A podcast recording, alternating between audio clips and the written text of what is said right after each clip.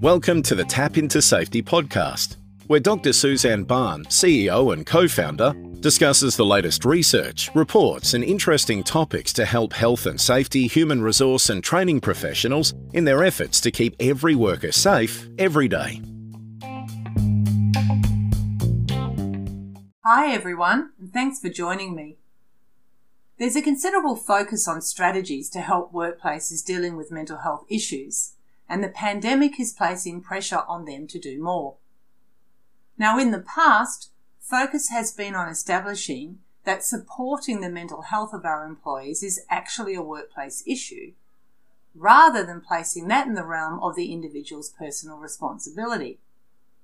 Today, we're keen to learn what organisations are doing to support worker mental health, why they're doing it, and their experiences of managing mental health issues in their workplace. Some workplaces take extensive initiatives to support worker mental health, and others do very little. Some have robust mentally healthy workplaces, others have a long way to go, and many encounter barriers along the way as well as achieve varying results.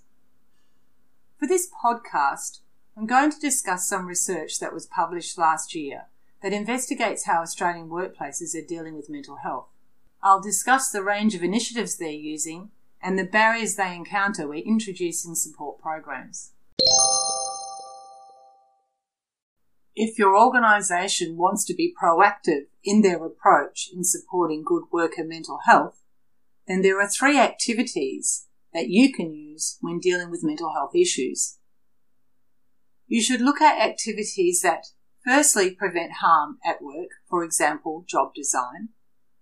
Secondly, promote positive aspects of the workplace, for example, positive psychology interventions and human resource management practices and policies. And thirdly, that are designed specifically to address mental health as they occur at work. For example, mental health first aid training, employee training on coping strategies, and employee assistance programs. So with that in mind, there are both proactive and reactive reasons why organisations use the three activities when dealing with mental health issues. These include the occurrence of a previous workplace incident. For example, they may have had a stress claim that indicates that the characteristics of the work or the workplace are contributing to mental health concerns. Secondly, they may have had an increase in work cover and insurance premiums due to a high level of claims. Number three is that there might be a clear business case for addressing mental health. For example, the occurrence of a workplace incident that requires new approaches, or they may have rising costs. The fourth area is the organisation may have an increased awareness of mental health issues through legislation and awareness campaigns. For example, the Model Work Health and Safety Act requires organisations to provide a mentally healthy workplace, and ISO 45001 2018 has a similar requirement to meet the international standard. And finally, they may have an increased awareness due to the use of external or internal consultants and champions. The study finds that there is a range of initiatives that Australian businesses use when dealing with mental health issues. The four most common are employee assistance programs, mental health awareness days, for example, Are You OK Day, mental health first aid training, and organisation wide meetings that include a discussion of mental health issues. And then there are other initiatives, including adopting an organisation wide focus on physical and mental health, for example, a workplace health program, the provision of information on mental health to staff, the appointment of a staff member to coordinate well-being and mental health.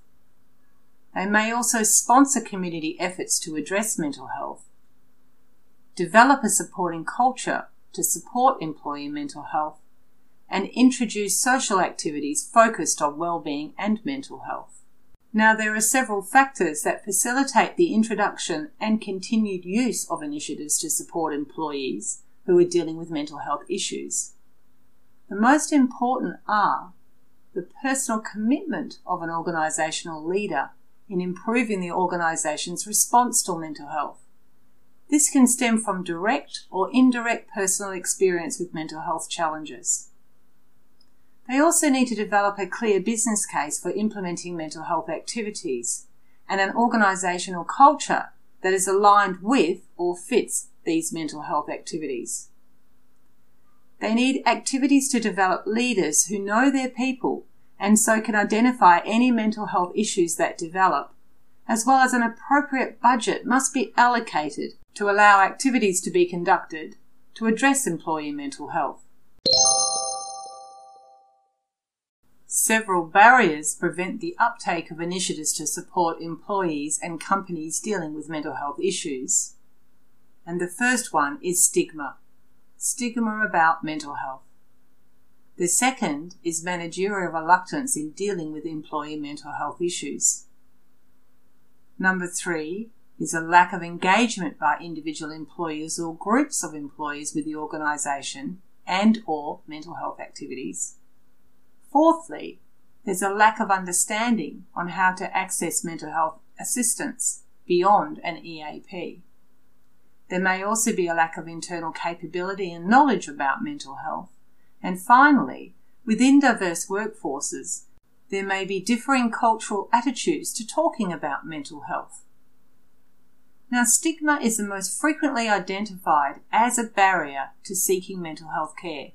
It leads to avoidance to seek help and negatively impacts treatment outcomes. Now, stigma can take three forms. The first is public stigma, where a person is aware of the stereotypes attached to people who use mental health services. The second is self stigma, where a person applies public stigma stereotypes to themselves.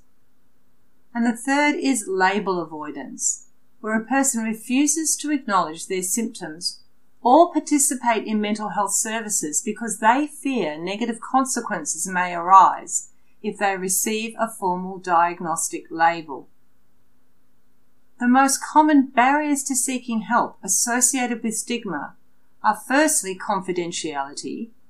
There is a fear that someone would find out that the person is receiving treatment.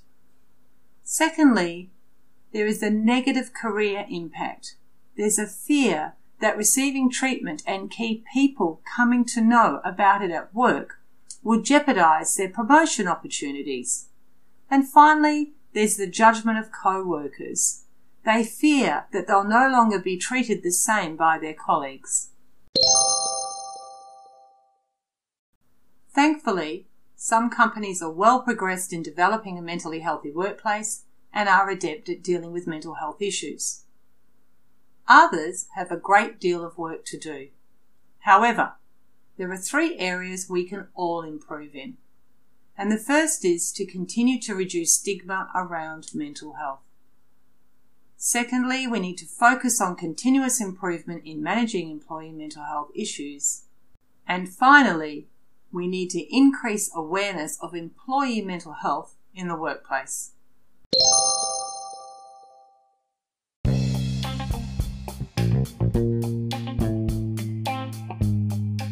You have been listening to Dr. Suzanne Barr, CEO and co founder of Tap Into Safety. If you would like to read more about this topic and other related topics, or to contact them for more information, please visit their website at www.tapintosafety.com.au. If you'd like to hear more of these podcasts, search for Tap Into Safety on iTunes or your favourite podcast provider. Until the next time, we hope you keep safe and well.